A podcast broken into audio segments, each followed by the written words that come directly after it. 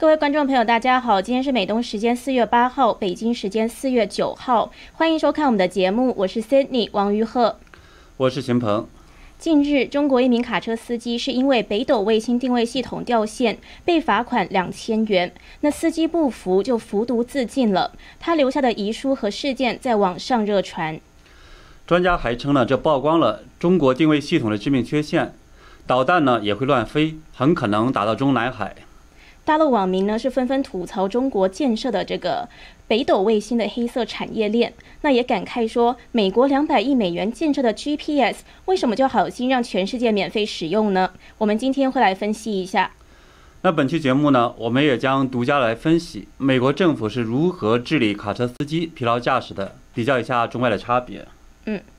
那我们首先来讲一次这是事件。卡车司机金德强，他就是因为国产的这个北斗卫星系统掉线，在河北境内遭到罚款两千元，理论无果之后，愤而服药自杀，在网上是引发了疯狂的讨论，网友都认为他死得很冤枉。那卡车司机就是卡友们看到他的遗言，都知道他是有意为卡友们发声而自杀，所以纷纷发帖，不光更多中共当局利用这个中国的国产系统形成的黑色产业链来剥削卡车司机的黑幕。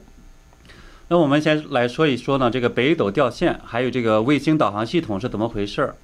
呃，实际上卫星系统很简单，就是有一个设备，比如说的话呢，我们是有一个导航仪或者手机上安装一个软件，嗯，然后有个通讯卡。那么它工作的时候，实际上它芯片级的这个发射级的那里边的工作，呃，原理非常非常简单。是。它就相当于是呢，这边这个呃这个芯片呢，跟卫星上说一声，说我现在在哪儿，然后对方就告诉他说，哎，你在东京多少度，然后北纬多少度。然后呢，我们经常看到的这些软件让你怎么导航，实际上是它把这个转换成了相应的这些路线而已。嗯，就像我们一般使用的这个谷歌地图，现在到哪里大家都很依赖于导航了。是，嗯。那么北斗掉线的话呢，它实际上就是跟我们说手机和运营商这个之间的话呢失去联系一样，它相当于是北斗就和卫星之间失去了联系。嗯嗯嗯。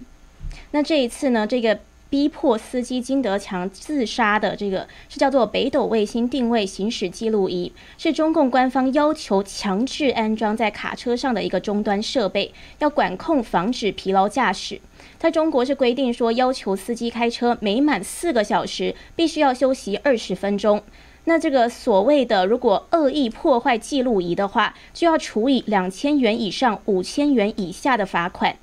那交通监察部门判断的标准就是北斗系统是不是在线？如果不在线的话，那么这个卡车司机就要大难临头了，一个月挣的那么一点钱就要被罚掉了。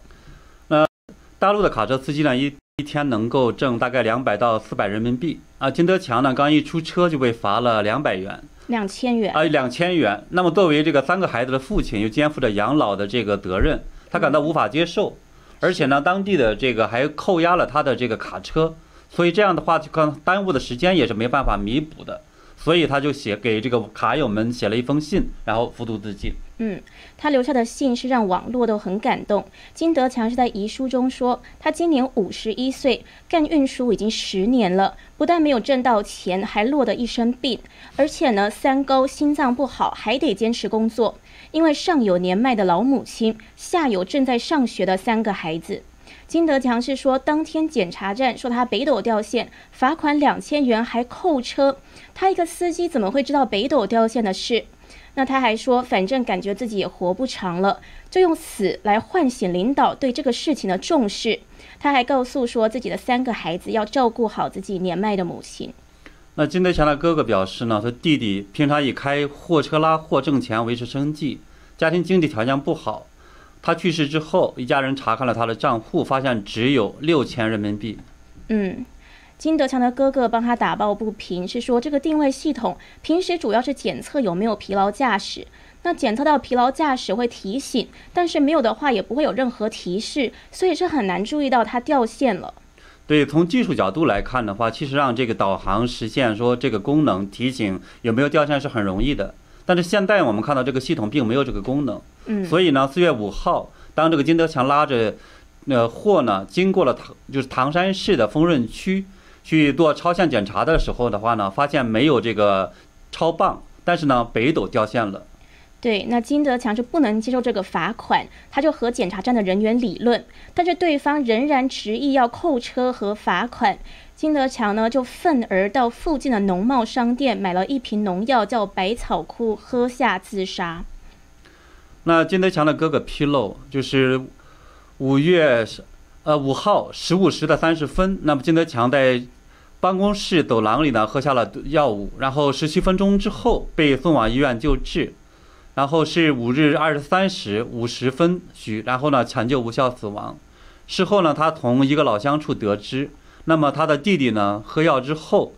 在一个跑车群里边发布了视频，说你看我喝了药，然后十分钟了也没人管，没人问。嗯，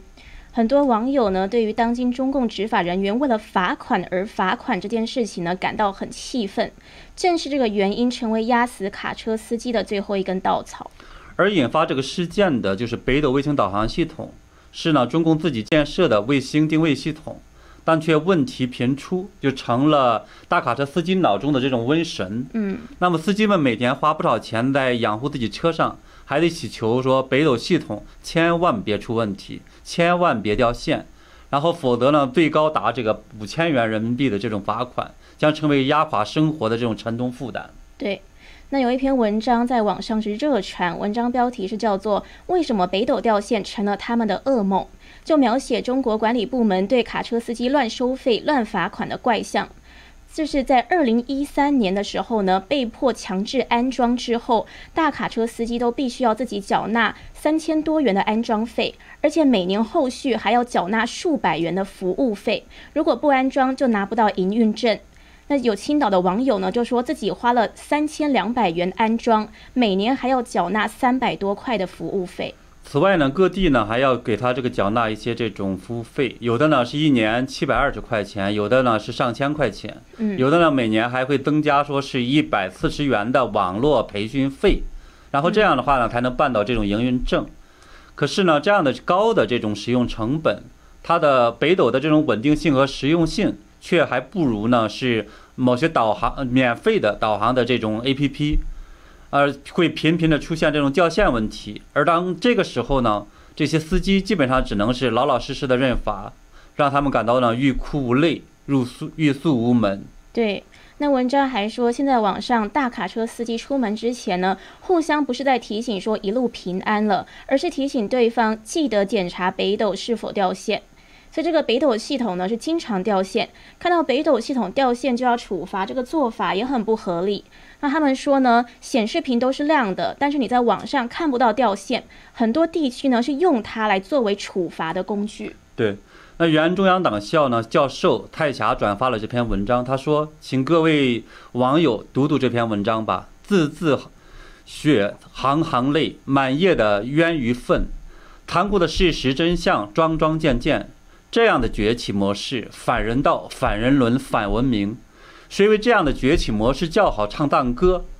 先拷问自己良心何在？这里面呢，其实曝光了中共不同的这种政府管理部门和北斗系统这种开发者，它形成了一条这种黑色的产业链，就把这个大卡车司机当这种韭菜在收割。对。这怎么看都很不合理，因为这个北斗经常掉线又经常故障，还要用这个惩罚司机，那司机们的确是很无辜啊。对，那么交管部门呢，动辄这种罚款不合理，而且实际上这件事件的话，它其实还处罚还是有问题的，因为按照这个中共的交通部、公安部还有呃国家安全总局呢，他们联合制定这种管理办法里边有一条规定说，呃，当这种出现故障的时候。那么不能保持在线运营的，由县级以上这种运输管理机构责令改正，拒不改正的，罚八百人民币。也就是说，像金德强这样的话，其实应该就是处罚最多罚八百元人民币而已，而不是说是处罚这个是两千块。嗯，所以按照这个规定呢，的确他就是该被罚八百块。可是呢，他被罚了两千块，那也不应该要扣他的车。对，那网友还说呢，用北斗这种系统。监控呢，司机每小时每个小四个小时就休息二十分钟，看起来是为了这种防止呃司机的疲劳驾驶，但在实际运行中呢，也有太多的问题。比如说呢，节假日或者堵车的时候，那有些服务区就不会让大卡车进，还有些这种国道呢，山路漫长，中间也压根儿就没有休息站。对。那还有网友是披露说，有的北斗行驶记录仪呢，是常常出现莫名其妙的故障。例如，他说车停在这边一个下午都没有动，但是北斗呢却显示说车正在以每小时三点四公里的速度在行驶。他说北斗系统一直在警告，一直在响，说他疲劳驾驶。他就觉得奇怪了，他车子都没有动，怎么会疲劳驾驶呢？所以有的网友就说，北斗这个。更像呢是一个令人畏惧的这种瘟神，每年花不少钱在养车上，还得祈求它千万别出问题。嗯，那其实我们从导航系统的工作原理就可以看出来，北斗掉线主要是有几以下几个原因。第一个就是通讯上的信号不好，这跟手机一样，有的地方就是信号弱，或者是说没有信号，那看着导航在拼命刷屏呢，还是不会显示。第二个呢，就是硬件设备可能出现故障，发送模块或者是接收模块出问题，出现这种发不出去或者收不到信号的情况。那第三个就是司机呢主动拔卡断电造成的掉线，但是因为司机都是掉线会面临这种严重的处罚，所以当然司机是不会这么做的。那基本上呢就是前两种原因是。那这个事件呢，也让很多人注意到，说中共呢之前大力鼓吹的这种自主研发的高科技的这种北斗卫星导航系统，实际上会存在很多真实的这种技术问题。那有专家就说，呃，这种北斗系统呢和美国的 GPS 呢仍仍然有一段这种距离。嗯。北斗全球定位系统呢，主要是用于中国的军事设备导航，那包括战机、军舰、导导弹这一些。那有一位熟悉北斗定位系统的网络专家方先生，他接受自由亚洲亚洲电台采访的时候呢，他就说，如果定位数据出现误差，后果是不堪设想。那他去举例说，两架飞机在天上相撞都有可能发生，包括它一个系统跟另外一个系统不兼容，都有可能两个部队互相开火，相互打起来。对对，今天早晨我在跟这个著名自媒体人新闻看点他的这个主持人李牧阳先生聊天的时候，他也开玩笑，他说这样的破系统，谁知道哪天会不会出故障，把这个导弹打到中南海去？嗯。那也有人认为，这个戏这个事情暴露出来之后呢，北斗定位系统的作用被夸大了，说所谓的科技成果，更多时候是拿来对国内民众宣传的，哄骗墙内的民众。要是真的打仗的话，不知道要死多少军人，不知道会误伤多少自己人，包括平民。那我看中国大陆网上的这种宣传呢，还鼓吹说是北斗系统，呃，比这个美国 GPS 等有多少优势，其中的话包括一项，它叫做双向沟通。呃，他说呢，这个 GPS 呢是叫做单向沟通，看着我当时都可乐。嗯，就说难道说北美国的这种 GPS 就像断了线的风筝一样，对吧？只能拿那个手机向这个卫星发信号，刚才跟我们讲的一样。对。然后那边没回音，然后或者呢是呃这边的话手机没有动作，然后呢这个 GPS 在天上就没事儿就去找这个呃地上的设备，主动提供服务。嗯，对。这个 GPS 呢是运行的非常好的，那这件事情就带出几个疑问，就是为什么美国的 GPS 就是免费使用，那北斗北斗系统却不能免费使用？还有关于预防疲劳驾驶，美国政府是怎么做的？可以比较一下。那有网友就吐槽说，万恶的美帝 GPS 给我们使用二十年了，一分钱都没有收我们。真是傻，就不能学学我大国，用北斗赚钱，掉线了就罚款两千元，强国强军强中华，多好！这篇文章呢，真的是非常讽刺。对呀，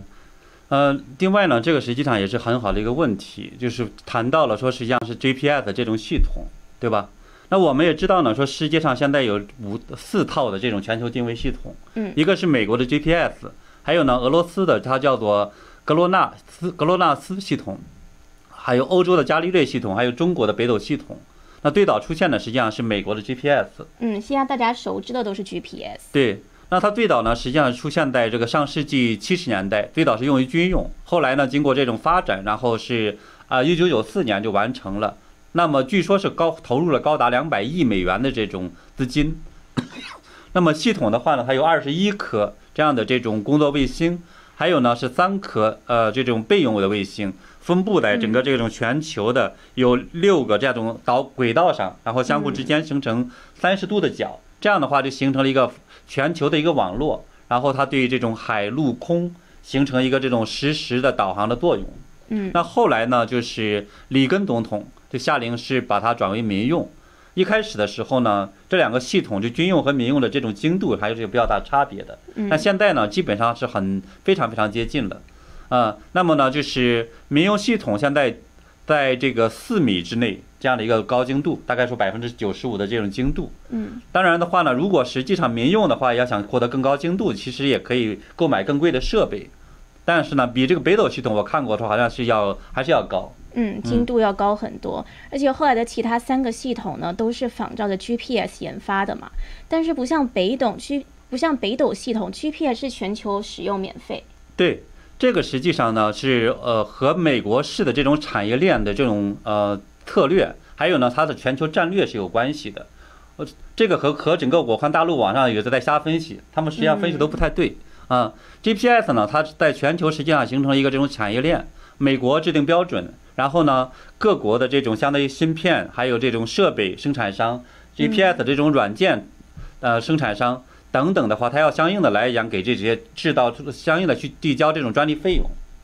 那么这些费用最终的话呢，它当然也是最终是客户买单的，对吧？所以它收费是间接的，只是呢，用户使用的时候它不需要来收费。嗯，所以这些费用呢，最终还是会分摊在每个用户上。是。那我看到有大陆网网上文章呢，就是说对使用者不收费，是因为美国的技术做不到。这个不对，您呃，中国的这个能收费，为什么美国就不能收费？对吧？互联网这种技术当然是美国传来，它当然可以做到的。嗯。那不收费的原因是因为美国更愿意给这个全球提供一些公共的这种系统，带有一定的全球福利性，就跟包括说美国在。呃，全球来讲的话，那些海盗横行的地区搞这种呃，这种军舰呀，甚至航母等等一样，去去消灭这些一样，它实际上是一种全球福利。嗯啊，那么呢，另一方面来讲，它实际上也是它的一个独特的一种商业模式。那对大众免费来扩大这种整个市场，然后呢，它就再通过这样的一些大数据转化成商业利益，或者呢，它只对商家收费。嗯，所以像 Google 地图也是一个例子。对，Google 地图不收费嘛？那这种商业模式呢，有时候在这个中国大陆，它被称为互联网思维，所以我们会看到很多网站都是免费的。那很多软件呢，包括地图，还有这种银行查找这种，呃 ATM、美食软件查找周围的这种餐馆等等的话，其实都有这种免费的导航的功能在里头。这样对民众来说的话就很方便，不需要花钱。而对整个产业链来讲的话，对社会来讲，它是相当于大家都在良性循环，都在受益。对。那我们就带到另外一个问题，就是美国的卡车导航设备和软件也是免费的吗？呃，卡车的导航和一般汽车的导航不太一样，它因为有些路段、有些这种时段，它不允许卡车可能通过。还有呢，有些桥梁的这种我们讲说有限制的高度，或者呢还有这种承重的这种限制，所以呢这是有要单独的去做这种呃软件的去撰写的，对吧？还有呢，比如说他要司机去。呃，某些特定的地方寻找过夜的、洗车的这些，可和普通的车可能都不一样，特别是在美国，比如说，所以呢，它都单独开发。然后呢，还当然，它网上我看到也有一些这种专门卡车的一些这种呃手机的 app 也是免费的。所以呢，很可能它也是通过这种向商家去收费的方式再去呃形成这种产业链儿。另外呢，它是可能也是把这种呃软件授权给那些设备生产商，比如有些专门的是这种导航的软导航的设备。这些的设备的话，我看网上有这个卖六十多块钱的，七十多块钱，还有可能卖几百块钱的，但是都没好像没有免费，这一点跟呃大陆的还不太一样。嗯嗯，就比北斗那个是强制使用，还强制每年收服务费还要合理。是，而且呢，在美国实际上大卡车司机赚钱很多，就是一般的话呢，长途司机就是呃平均的这种一年是大概六万多美金，多的话呢能挣到八万多美金以上。嗯。那这样换算过来呢，大大概是一年人民币四十到五十万以上，而且很多买设备呢，我看他们都是公司配，不需要个人掏钱，所以大卡车的司机的收入呢，其实还蛮可观的。那还有的司机是自己买车，这样赚的更多。对我还问了一下，在美国开大卡车的司机，他们说警察很少查这个疲劳驾驶，忙不过来，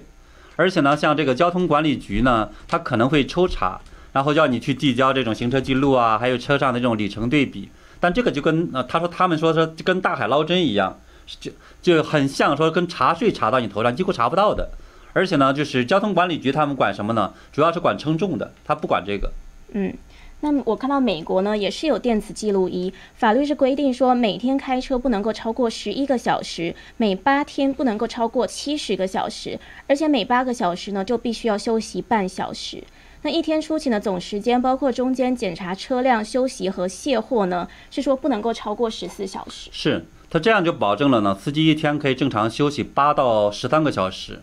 因为就是司机呢，他收入普遍又很高。所以的话，没有几个人会像大陆的这些呃大卡车司机一样，为了挣钱养家，就不顾自己的生命拿这个去换钱。那么就是美国这有几个司机在网上还跟我说呢，说这个当然这个交通管理部门他也不是吃素的，对吧？他可能也会去罚款，有的时候，但是他就不会像说中国这样的这种呃杀鸡取卵，特别很好多人可能开过司车的人就跑过长途的就很知道，嗯，中国的很多的地方的这种交警或者交管部门。那些的话，他们实际上对外地的司机非常狠，嗯嗯，就拼命就把它当做一种赚钱的工具。是在美国的话呢，他不会这样的，而且的话呢，你如果认为不合理，他还可以去上诉，那边呢必须应诉，往往的话最后还会打赢了还。可是如果他收罚款的话，这个钱他拿得到吗？这些警察？在美国的话，他不会是这和这边的这么挂钩，而且地方上的话，其实很很多时候是把这个中国的，就是中国，中国实际上是把有有提成的。这也是为什么抽成？你说警察收罚款还要抽成？有提成的，他这边里边是有奖励的，所以这是为什么这个我们说他很多时候很拼命的去罚钱的一个重要原因。嗯嗯，那这些司机真的是很无辜。是，而而且有的时候的话，有些路段，有些有些警察还故意的去在那儿，呃，看起来制造一些迷惑，在那趴，然后他趴在这个这种暗处，等着去罚款，专门干这种事情。嗯。所以难怪很多中国人来到美国之后呢，还说愿意去做大卡车司机，因为赚钱多，也有充足的休息时间嘛。那今天我在网上呢，还看到一个催人泪下的一个帖子，他是被誉为最牛货车司机的一个人呢，在他的货车后面呢是贴着说：“如果苍天有眼，来世性别转换，宁可卖身青楼，再也不开货车。”让人很难过，也很感慨。嗯，那么今天的节目的话，我们就是说到这，然后让我们祝福呢，是金德强先生是安息，也希望他的死呢，能够真的让中国的大卡车司机的这种黑色产业链有所改善。嗯，那我们当然希望在中国的情况有所改善，也祝福中国所有卡车司机，希望他们都能够平安。是。那今天非常谢谢观众朋友收看我们的节目，我们会持续的为大家更新最新的时事。我们今天节目就内容就到这边，谢谢大家，谢谢。那我们明天再见。